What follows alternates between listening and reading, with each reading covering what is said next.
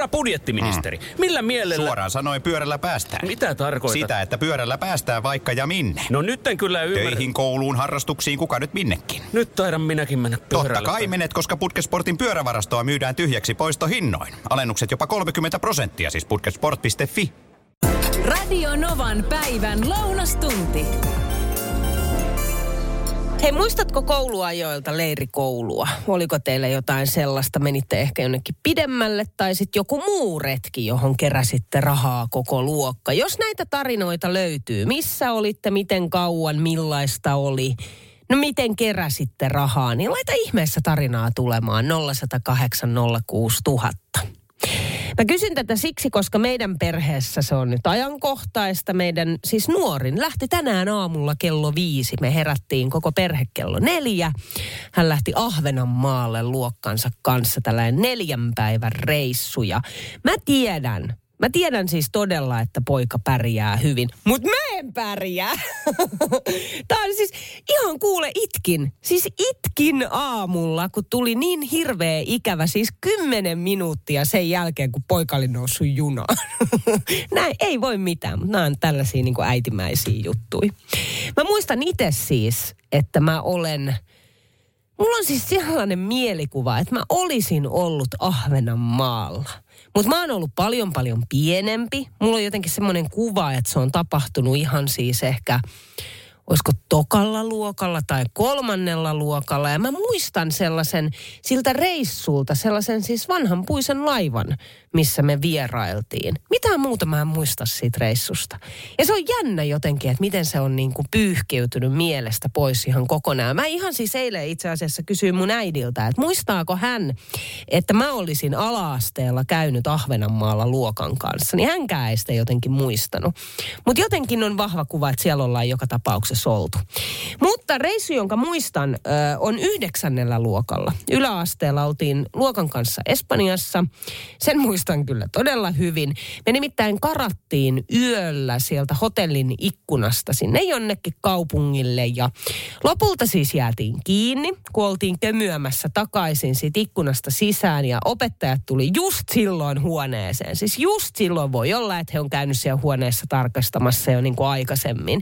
Mutta voi luoja siis sitä läksytyksen määrää. Siis siellä todella oltiin niin vihaisia. Mä muistan vielä, miten meidän luokanvalvoja Sallinen, häntä kutsuttiin Matti Salliseksi, tai Matti Sallinen oli hänen nimensä, mutta Salliseksi häntä kutsuttiin. Pitkä mies katsoi mua todella pettyneenä ja sanoi, että sinäkin Niina. Susta mä en olisi kyllä koskaan uskonut, että sä teet tällaista. Ja siis se syyllisyyden määrä, siis se oli jotain ihan kauheeta.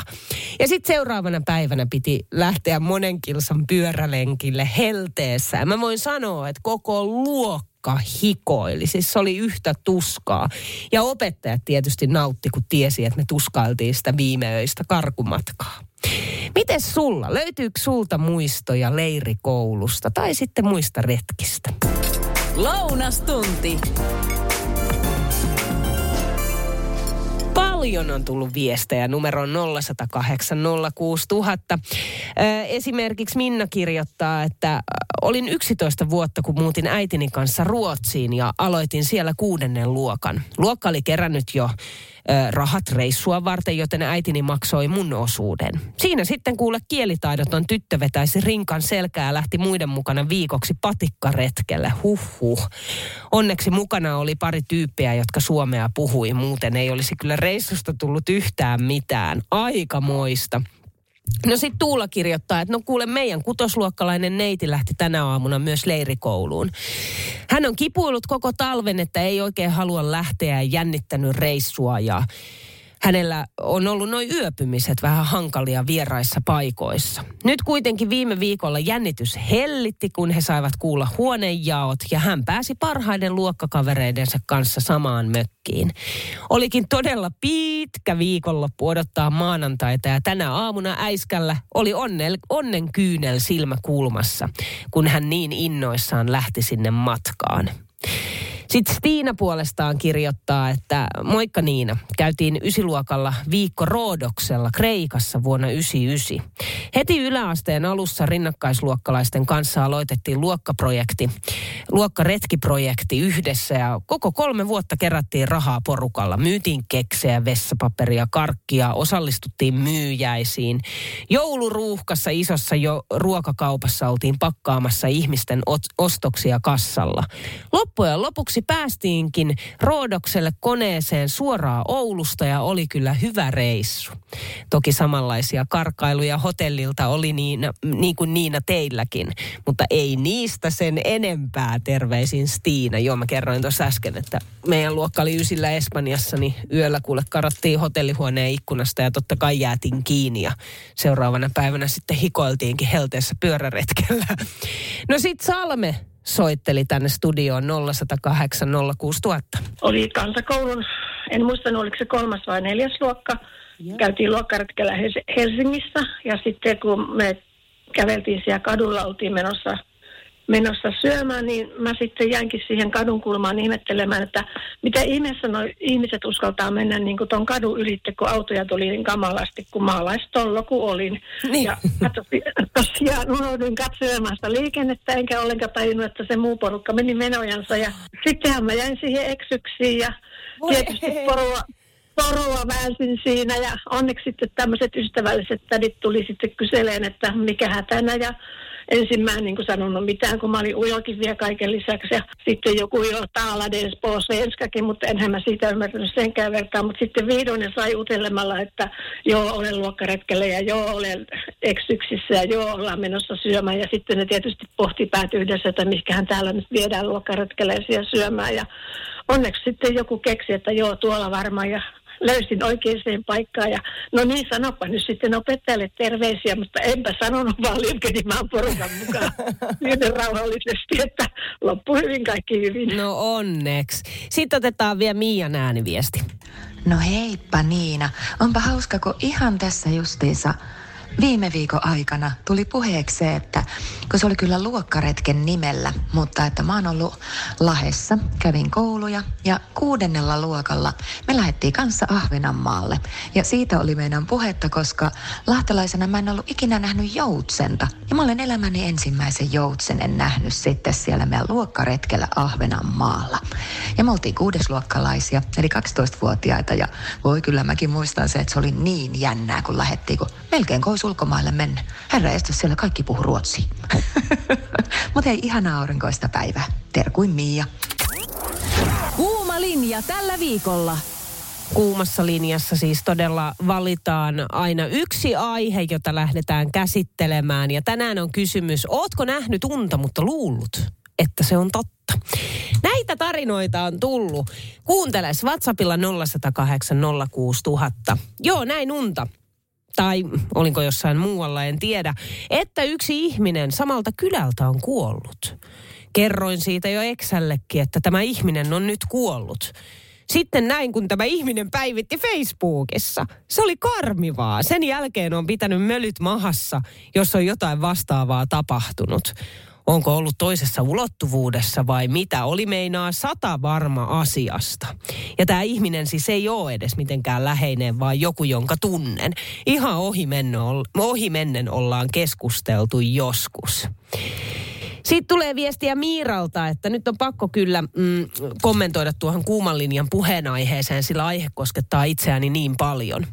Parisen vuotta sitten aloitin mielialalääkkeet masennuksen takia ja siitä lähtien olen alkanut nähdä tosi paljon unia ihan arkisista ja tavallisista asioista. Unien näkeminen on minun kohdalla sen merkki, että olen nukkunut hyvin. No näistä unista on kuitenkin seurannut se, että joka päivä tulee vastaan tilanteita, etten tiedä ovatko ne totta vai olenko nähnyt unta. Usein kun kysyn sitten joltain jotakin, aloitan aina kysymyksen lauseella, olenkohan nähnyt unta vai? Asiat ovat ihan sitä luokkaa, että etsin esimerkiksi kurkkua jääkaapista, koska tiedän, että olen ostanut sitä, mutta lopulta tajuankin sen olevan unta. Sitten tulee viestiä, että viime yönä hei mä näin unta, että naisystävän kanssa tuli ero. Aamulla herätessä oikein tympäisi. Kauheeta. Eihän siinä vieressä muuten sitten ollutkaan ketään ja hän oli jo töissä. No piti kuule ihan tarkistaa Facebookista parisuuden status, mutta onneksi oli unta. Radionovan kuuma linja. Kirsi kirjoittaa, että näin unta, että myöhästyin töistä. Oli kesä, lähdin kiireellä enkä katsonut kelloa. Sitten ihmettelin, kun aurinko vasta nousi, katsoin auton kelloa ja se oli 3.30. Ei kun koti on vaan takaisin ja tunniksi nukkumaan. Koirat oli kyllä ihmeissään, kun heräsin varhain. Sitten Leila laittaa viestiä, että tein tapetointia ja maalausurakoita. Tapetoin kaverin makuuhuoneen seinät ja näin seuraavana yönä unta, että tapetit putosivat yöllä lattialle. Uni oli niin toden tuntuinen, että aamulla piti soittaa tälle kaverille ja kysyä vaivihkaa, että onkohan siellä kaikki hyvin. No sit Mika puolestaan on laittanut WhatsAppilla ääniviestiä. Itselläni oli joskus ö, joitain vuosia sitten semmoinen unikokemus, että unessa näin unta, että olin tullut perheeni hautajaisista ja surun murtamana mennyt nukkumaan. Ikkunat oli auki siinä unessa ja kaikki värit, ö, tunteet, se ö, kipu, mikä siitä tulee. No, sittenhän minä tästä unesta, kauhuunesta heräsin, en tiennyt, että se oli unta. Ja, ja kun uni, u, nukkumaan mennessä unessa itkin, niin herätessä myöskin itkin. Ja tunne oli kauhea. Ja alakertaa kömpiessäni ja ulos tupakalle mennessä, niin, niin joutui hetken aikaa istua alas, kun lapset leikkikin hiekkalaatikolla ja vaimo siinä vieressä. Ja sitten joutui siinä sitten hetken päästä tuumaan, että se olikin vaan unta, onneksi. Mutta kipu oli kauhea. Tälle päivälle otin tällaisen aiheen. Tämä tuli itse asiassa eilen ja viestittelinkin aiheen lähettäjän kanssa, että tälle päivälle tiistaille tämä kuumaan linjaan otetaan. Viesti alkaa näin, että päivän polttavaksi puheenaiheeksi kuumaan linjaan ehdotus. Saako avioeron jälkeen pitää yhteyttä ex-anoppiin, ex-puolison sisaruks, sisaruksiin ja niin edelleen? Onko sallittua käydä kylässä kahvilla vai esimerkiksi vaan soitella kerran vuodessa, toivottaa hyvät joulut ja niin poispäin? Missä menee se raja? Vai onko ok pitää välit ennallaan ekspuolison sukuun ylipäätänsä? Itselläni on sen verran hyvä tilanne, että olen saanut käydä ex-anopin luona uuden aviopuolisonikin kanssa. Samoin ex-miehen siskon luona olemme vierailleet. Minun ja ex-puolison yhteiset lapset ovat oppineet, että erota voi siisti, siististikin. Joo, siis toihan on mielettömän upea tilanne, että noin on. Mä luulen, että hän ei ole mitään niin kuin saako, eikö, se tiettyjä sääntöjä. Että on kyse todella siitä, että mitä se sun uusi kumppani ajattelee, mitä eksä ajattelee, mitä eksän uusi puoliso ajattelee, mitä eksän suku ajattelee ja niin poispäin. Eli aina varmasti saa, mä voisin näin kuvitella. Mutta sitten, että haluaako? Sehän on sitten toinen tarina ihan kokonaan. Eli tällaiset niin kuin ex-sukulaiset, anopit tai muut vastaavat, oot sä yhteydessä? Millaisia tarinoita löytyy? Miten te olette saanut hommat sovittua jotenkin niin, että se yhteys on säilynyt? Miten paljon te tapaatte toisianne? Vai meneekö se sillä tavalla, että ei missään nimessä? Ja koko se jotenkin se eksän puoli pyyhkiytyy siitä omasta elämästä pois kyselit tuosta niin tuota, eksien tapaamisista ja e, sukulaisten ja tuttavien e, kavereiden tapaamisista, niin sehän olisi todella surkeeta, jos niin tuota, kahden ihmisen välit sotkisi sitten niin tuota, muiden välit. Toki tietysti sehän on aina kiinni siitä, että miten riitainen se ero on ollut. Mm. Siinäpä se ja tuossa niin kuin alkuperäisessä viestissä olikin, että heidän lapsensa ovat oppineet, että ero voi olla myös ikään kuin sopuisa, mutta niinhän se menee. Silloin se tarvitsee kaksi järkevää ihmistä, jotka on valmiita Kyllä. ikään kuin tekemään töitä. Et joskushan se ero on sellaista, että sen toisen kanssa on aivan siis niin kuin mahdoton. Aivan mahdoton Kyllä. saada aikaan sopuisaa eroa. Kyllä, ja silloin joutuu niin kuin ystävät ja muut eh, pahan tilanteeseen välikäteen. Juuri näin. Siinä, että heiltä, heitä vaaditaan niin kuin, eh, hakemaan tätä niin tuota, omaa puolta. Mulla onni sinällään, kun tytär erosi, niin eh, hänen niin tuota, ex-miehensä ei ole minulle ex-vävy. Hän on minun ensimmäinen vävy. Et meillä on välit tällä tavalla, että mä oon hänen ensimmäinen appiukko ja itse asiassa mä sain kutsun jopa hänen niin tuota, uusiin häihin periaatteessa. Ei ole totta. Wow. Ihanat, ihanaa, että se on tollasta. Että välit on noin upeat. Mulla, mulla on ollut onni siinä ja niin tuota, hänen eh, siis eh, poikani niin tuota, sukulaiset tuttavat, niin voin käydä koska tahansa vierailemassa, he ovat tervetulleita. Mä- eh, Luontainen kanssakäyminen on jäänyt niin kuin vähiin ihan sillä, että ei ole tämmöisiä yhteisiä tapahtumia, mutta niin tuota, aina tulee näitä kahvikutsuja, kun paikkakunnalla vieraillaan, niin miksi et käynyt? WhatsAppilla on tullut paljon paljon tarinaa 0108 06000 numeroon kuumaan linjaan kommenttia. Ex-puolison sukulaiset jätti yhteydenpidon kuin seinään eron tullessa. Nähdään korkeintaan ehkä kaksi kertaa vuodessa lasten synttäreillä, mutta kaupassa luikkivat piiloon, eivätkä ole näkevinään. Eli asutaan siis samalla paikkakunnalla. Sitten Jarmo laittaa, että minulla eksä kielsi veljää tapaamasta minua. Ja niin myös ex-appi Ukkokin sanoi, että parempi on, että jos et soittele. Että tämmöistä. Sitten tulee viestiä, että mun mielestä olisi aika kypsymätöntä toimintaa, jos ei voisi olla eksän sukulaisiin yhteydessä eron jälkeen. Eksäthän siinä on eronnut keskenään ja sukulaiset ovat ihmisiä siinä missä muutkin. Eri asia on tietysti, jos eroon on liittynyt jotain sellaista draamaa, mihin sukulaisetkin ovat sotkeutuneet. Uuden kumppanin kanssa tästäkin kannattaa toki jutella asiallisesti. Omasta erosta on jo kymmenen vuotta aikaa ja useamman kerran olen nykyisen puolisoni kanssa käynyt ex-Anopilla kylässä. Samoin olemme yhteydessä käy, yh, yhdessä käyneet puolisoni eksän sukulaisten luona kylässä. Ja molemmille se tuntuu oikein oikein luontevalta. Sitten tulee viesti, että oltiin aviossa 30 vuotta ja ajauduttiin siitä eroon. Ihmiset olleet elämässäni siis 30 vuotta, eivätkä todellakaan häviä elämästäni. Päätös ja toive on molemmin puolinen, paitsi entisen puolison, mikä ei halua olla missään yhteydessä kanssani, eikä myöskään sukulaisiini. Ei tosin ollut ennenkään. Sitten Sari nimimerkillä Aikuinen laittaa viestiä, että ehdottomasti saa olla yhteydessä Eksan sukulaisiin ja perheeseen. Mun seurustelukumppani sanoisi, että ei ole missään tekemisissä Eksänsä tai hänen sukunsa kanssa, niin epäilisin kyllä häntä todella oudoksi. Ja aika varauksella aloittaisin seurustelusuhteen sellaisen henkilön kanssa. Jos kaik, kaksi aikuista eroaa, niin ei kai sen tarvitse muita ihmissuhteita roskikseen heittää. Varsinkin, jos on vielä yhteisiä lapsia. Mutta vaikkei olisikaan. Vähän eri asia suhteessa on ollut vaikka väkivaltaa tai muuta. Mutta siitä ei tainnutkaan tässä keskustelussa olla kyse. No sitten puolestaan Peksi on laittanut oman tarinansa ääniviestillä.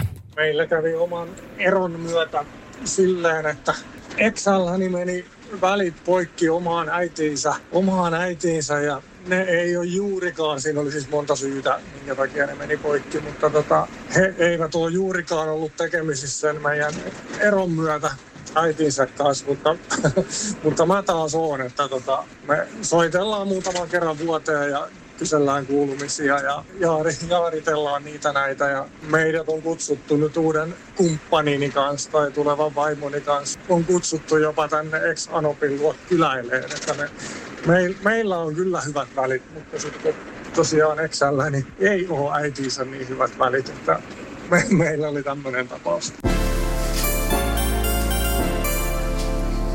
Tuottaja Neija, sä oot täällä sen takia, koska sä oot siivouksen ammattilainen Ja kyllä. ja asiantuntija. Rakastat järjestystä. Todellakin. Siitä syystä olet myös tuottaja. Mutta hei, mä kerroin tuossa äsken, että mikä siinä onkaan, että miksi kodinkoneet ja muut tällaiset härpäkkeet ei ilmoita etukäteen, vaan ne vaan niin kuin hajoaa. Mm. Ja mulla on nyt hiusten kuivaa mennyt rikki ilman mitään siis varoitusta ennen sitä. Ja nyt mä oon hankkinut kyllä uuden tilalle, mutta sitten myös imuri. Ilman mitään varoitusta. Ja sitten yhtäkkiä, tiedät, sä alat imuroimaan ja mitään ei tapahdu. Eli mä oon nyt menossa imuriostoksille. No liittyen tähän tuli viesti, että osta hei Niina nyt sellainen imuri, missä on riittävän pitkä sähköjohto. Ne lyhyet johdot ärsyttää enemmän kuin uskotkaan. Onko mä laittanut ton viestin tänne? Sitä, sitäpä juuri.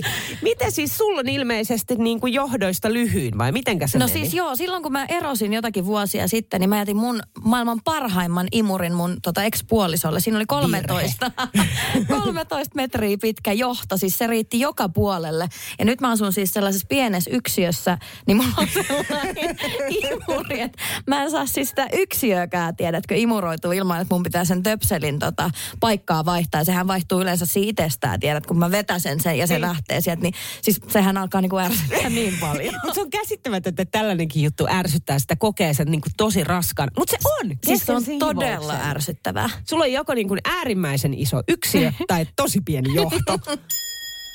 Kun kodinkoneet hajoaa. Ja yleensä niin, että yksi, kaksi, ne ei vaan toimi. Meiltä meni kerran itse asiassa jääkaappi. Yksi, kaksi, ja se ei vaan toiminut täysin kylmänä. Ja ei kun tiedät, sä niin kuin nopeasti vaan ostaa uutta. Mä muistan vielä, että oli kesä niin ei pystynyt laittamaan esimerkiksi ulos ruokia, jos olisi ollut vähän viileämpää syksyä tai talvea tai muuta, vaan kinkut ja kaikki muut sit suoraan piti vaan yksinkertaisesti heittää pois. Mutta kuunteles tätä tarinaa. Reijo laittoi WhatsAppilla viestiä 0108 06000, ö, kun kodinkoneet hajoaa. Meiltä hajosi yhtenä jouluaattona sähköuuni. Laitettiin kinkku uuniin, kävin välillä katsomassa lämpömittaria, se näytti jo 50 astetta. No, mentiin siitä rauhassa sitten saunaan. Löylyjen välissä kävin vielä katsomassa mittaria, näytti edelleen 50 astetta. Sitten alkoi hälytyskellot soimaan. Uunissa paloi kyllä valo, avasin luukun, mutta uuni oli täysin kylmä. Kinkku ulos, pelleileen laitoin sen takkaan hiilosten päälle. Oi, oi, oi. Saatiin näin sitten kinkku valmiiksi. Onneksi, onneksi olimme polttaneet puita takassa. Mä tuossa äsken yritin kovasti ennen säätietoja imitoida hyttystä. No toi oli jo ehkä vähän enemmän, enemmän lähellä. Äsken se ei onnistunut, ei ollenkaan. Mutta mitenkä nyt on? Onko jo tässä kohtaa vuotta, siis toukokuussa 24. päivä, tähän mennessä ehtinyt jo hyttynen pistämään? Tai ootko sä ylipäätänsä edes nähnyt hyttysiä? Mä näin siis tuossa, mm, hetkinen, viikko sitten, ei nyt viikonloppuna, vaan sitä ennen, ö, isoja, isoja, siis mökillä, ihan siis valtavan kokoisia hyttysiä.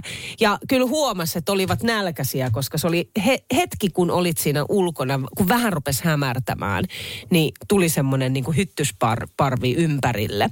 Mutta tälleen se menee, ne kuuluu tähän vuoden aikaa erityisesti vielä, kun tästä mennään eteenpäin. Mutta tuossa oli vain Iltalehdessä ö, Allergia, Iho ja Astmaliiton asiantuntija Katariina Iäs vahvistaa tällaisen asian, että nämä ensimmäiset hyttysen pistot tuntuu inhottavimmilta ja kutisee aina eniten.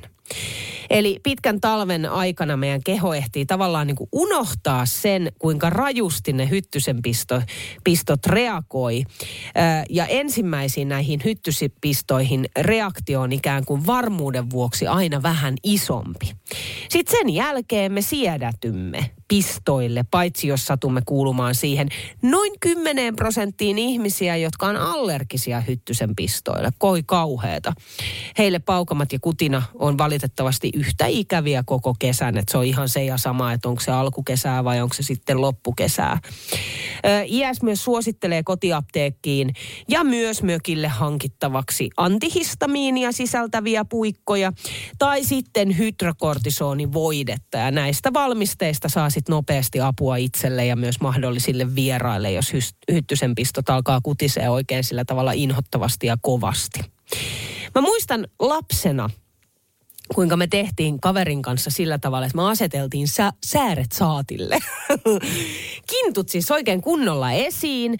Odotettiin siinä, siis oikein odottamalla odotettiin niitä hyttysiä ja ei siinä kauaa mennyt. Se oli kuule hetki, kun oli kintut ja sääret täynnä hyttysiä. Me oltiin kuultu siis jostain, että jos antaa hyttysen pistää loppuun asti ja sitten se siitä itekseen niin kuin lentelee pois, eikä huidot tai tapa sitä, niin se hyttysen pisto ei kutisa. Tarina ei tosin kerro, että kuinka meille kävi, sitä muistikuvaa mulle ei enää ole. Mutta oot sä kuullut tämän saman jutun? Että jos et huido ja hy, niin tapa sitä hyttystä, niin äh, se ei kutisessa paukama juuri ollenkaan. Mutta jos sä tapat sen, niin se kutisee enemmän. Voiko tämä pitää paikkaansa? Terhi soitteli studioon. Hyttysen pistoista. Tota, mä oon kuullut ihan saman jutun kuin siellä, että toi, että jos ei tapa, niin ei kutisi. Mutta sitten mulla on siihen pisto ja kutinaa sellainen kikkakolmonen, mikä me ollaan kuultu aikaa sitten ja ollaan käytetty No? kesämökillä. Se on pikkupullo, ihan kirkas viina, alkoholi. Ja aina kun tulee joku purma, on se sitten Paarman tai Hyttysen tai jonkun, niin sitten puhasta alkoholia siihen purma kohtaa hetken aikaa. Ja sitten sit se ei kutise. Toihan on aivan loistava vinkki. Nyt vaan sitten kokeilemaan jokainen. Mutta kyllähän tämä nyt pitää selvittää, että meneekö se sillä tavalla, että jos huitaset hyttysen tai tapat hyttysen siinä iholla, niin sitten se paukama kutisee vai niinkö? Että annat sen imuttaa sitä ruokaansa ja aterioida siinä ihan kuule rauhassa iholla, niin sitten paukama ei kutise. Tuottaja Nea selvitti tämän asian. Kuuntele. Porvojoen ja Itä-Uudenmaan vesien ja ilmansuojeluyhdistyksen biologi Mikael Henriksson, heippa. Hei. Hyttysistä ajattelin sulle soitella, niin kutiaako hyttysen pisto enemmän vai vähemmän silloin, jos hyttysen antaa rauhassa imeä verta, vai silloin, jos sen tappaa siihen kohtaan, missä tämä hyttynen nyt on tehtävänsä suorittamassa? Mä sanoisin, että, että saman verran suurin piirtein. Siinä on se riski, että jos sä tapat sen, niin, niin sen jäännökset jää sitten siihen pienen pistohaavaan ja se voi aiheuttaa pienen infektion, niin se saattaa, että se kutiaa vähän enemmän kuin jos annat sen te, suorittaa tehtävänsä loppuun. Parasta ehkä olisi, jos vaan hä- hätyttelisit sitä pois niin kuin ystävällisesti. Eli hätyytellään vaan se hyttynen pois, ei tapeta käteen ja sitten jos se siinä kädessä on, niin annetaanko suorittaa tehtävä siis loppuun? Näin voisi ajatella jo, kyllä. Tiedätkö, että mikä siihen sen kutinan sitten aiheuttaa? tietenkin siinä on e- erilaisia tämmöisiä allergeenejä hyttysessä, jo- jotka saa aikaan sen, sen kutiamisreaktion. Nyt mulla on puhelimessa Teija, moikka. No moikka. Sä liittyen nimenomaan Hyttysen pistoksiin soitit tänne studioon. Sulla on vähän ikävempi tarina. Joo. Mä halusin jakaa tällaisen tarinan, kun on ollut kaksivuotias, kun on jalat turvonnut hurjasti ja, ja on äiti vienyt lääkäriin ja on todettu, että mulla on hyttysmyrkytys ja siitä sitten suoraan Auroran sairaala lasten osastolle ja siellä on ollut kuusi viikkoa kädet ja jalat sidottuna aamusta iltaan, että myrkky saadaan pois sieltä sieltä. Ja sitten kutina on ollut tietysti hurja ja mm. pieni lapsi ei ole ymmärtänyt, että miksi, mitä tässä on niin kuin tapahtunut. Ja ihan nuoreksi aikuiseksi asti sen jälkeen kärsin todella voimakkaasta hyttysallergiasta naamaturvoksissa monta kertaa kesässä. Se oli hyvin ikävää teiniaikana varsinkin. Niin. Nyt jo tämmöisen kypsän aikuisian saavuttanut, niin nyt on aika immuuni, että täytyy olla aika bondihyttynen, että saa ihon kutisemaan että ei paljon enää hyttyset ole kiinnostuneita. Miten siis, lähtikö se sitten vaan yhtäkkiä pois se hyttysallergia vai mitä tapahtui? En tiedä, mitä tapahtui. Muistan lapsena, kun koko suku ja ystävät ja kylänmiehet ja kaikki huiski, jos milläkin, kun olivat mun lähellä, että ei hyttyset pääsisi puremaan ja suojattiin ja, ja lääkittiin ja rasvattiin ja tehtiin vaikka mitä. Että oli hurja, kova allergia oli lapsena. Kuunteles, mitä Jorma kertoi, kun soitteli tänne studioon numeroon 0108 06000. Tiedätkö sinä, että ne kaikki, mitkä sua pistää, niin on tyttöjä? En tiennyt. No se on oikeasti näin, että ne on kaikki naisia. Poikahyttyset on kasvissyöjiä ja naishyttyset pistää sua, koska ne tarvii verta hyttyslapsia varten. Ai! Erittäin mielenkiintoista, kun ajattelee, että naiset on jopa hyttysissä verenimiä. On niin totta. Ja mie- miehet siellä taputtelee toisiaan selkään. Kaikki käy. Aivan, aivan. Ja miehet on vain kasvissyöjiä nyky, nykyajan trendikkäästi. Tuossa äsken kysyin, että mitenkä se nyt menee sit sulla. Toivoisitko se olisi kuumaa ja helteistä kesää? Voisit vähän sellaista viileämpää.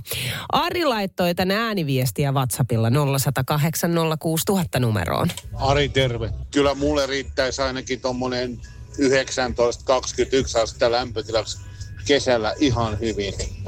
Mitä kuumempi on, sitä tukalampaa on esimerkiksi yrittää nukkua. Ja pieni sade myös kesällä ei haittaa, koska se raikastaa, kunhan ei koko kesää sada. Mutta todellakin ei hellettä, ei, ei, ei ole meitä se tehty substrooppiseen ilmastoon. no mut sit Jenni taas sanoo, että ehdottomasti hellekesä. Vuodesta saa kahdeksan kuukautta viettää kylmässä kelissä. Sitten tulee viestiä, että mitä kuumempi sen parempi. Kyllä kesällä lämmin pitää olla ja paljon. Sitten myös kirjoitetaan, että heippa Niina, rakastan hellettä. Välillä tuntuu, että asun ihan väärässä maassa. 25-30 on ihanteellinen lämpötila minulle. No sit Päivi puolestaan on laittanut ääniviestin. Moikka Niina, Moi. Päivi tässä. Kyselitte noista lämpötilalemppareista. Ei missään nimessä hellettä. Mä oon asunut useita vuosia tropiikissa ja siellä oli aina helle tai kostea helle tai kuiva helle. Se oli ihan, oh. Paras on semmonen pilvikouta 20-24. Mm. Niin silloin on hyvä olla. Joo, mä tykkään kans tollasesta niinku, mut sit toi korkeampi luku, toi 24. ja siitä ylöspäin. Mä, siis mä tykkään kyllä helteestä. Mites Lissu? Lissu täällä, moi. No mieluummin semmoinen tasalämmin ihan terveyssyistä. Joo, ymmärrän. Ja sitten otetaan vielä Tommin ääniviesti. Joo, itse ollut aina semmoinen kuuman ystävä, että siinä 25 asteen kieppeillä kun pyörii, niin aina on, aina on hyvä, että se, se vaan on parasta, kun ei tarvitse käyttää sukkia ja pitkiä vaatteita, niin saa hillua sitten tuolla pihalla ihan vapaasti ilman sellaista niin kuin paksua vaate, vaatekerrastoa päällä, niin se on, se on vaan parasta. Radio Novan päivä ja Niina Backman. Joka arkipäivä kello 10. Herra budjettiministeri, millä mielellä... Suoraan sanoen pyörällä päästään. Mitä tarkoitat? Sitä, että pyörällä päästään vaikka ja minne. No nyt en kyllä ymmärrä. Töihin, kouluun, harrastuksiin, kuka nyt minnekin. Nyt taidan minäkin mennä pyörällä. Totta kai menet, koska Putkesportin pyörävarastoa myydään tyhjäksi poistohinnoin. Alennukset jopa 30 prosenttia, siis putkesport.fi.